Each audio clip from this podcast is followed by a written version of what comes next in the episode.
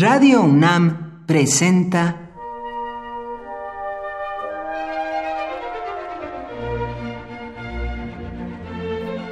Cuaderno de los espíritus y de las pinturas, por Otto Cázares.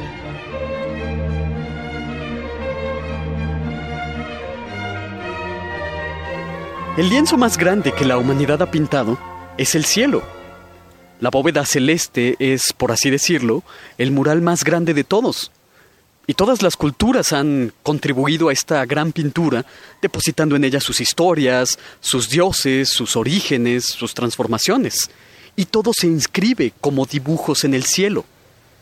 Para poblar el cielo con dibujos, se utilizó la disposición preexistente de estrellas, un mapa natural de configuraciones, una base fértil de intensidades lumínicas, diferentes tamaños y distancias. El astrólogo, que era al mismo tiempo sacerdote y dibujante, agregaría yo, no tenía más que relacionar o extraer una figura de la disposición de estrellas.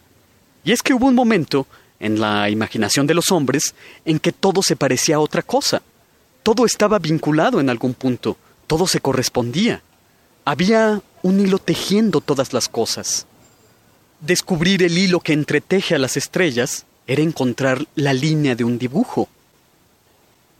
Los babilonios dieron nombres a cada una de las doce lunaciones del año, y después les dieron doce nombres de animales, y además les dieron un dibujo propio.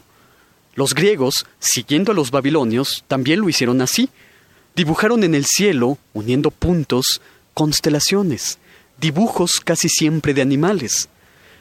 La palabra griega zodión, de donde viene zodiaco, significa animal pequeño, y dividieron el cielo en doce regiones y lo sembraron de dibujos.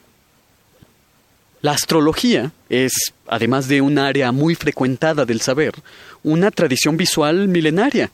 Las culturas del mundo asumieron como guía de su imaginación tanto a las estrellas fijas, es decir, aquellas que aparecen siempre en la misma posición al ponerse el sol y que servían a los navegantes, tanto como las estrellas errantes, de curso irregular, sin mencionar a los planetas, todos ellos de dibujos y figuras muy distintas entre sí.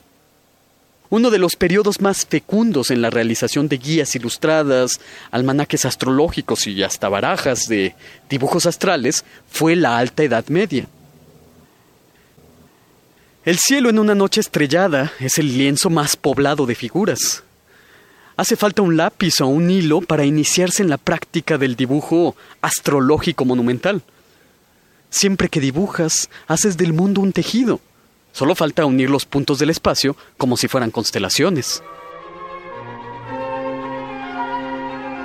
Por hoy, Otto Cázares cierra el Cuaderno de los espíritus y de las pinturas.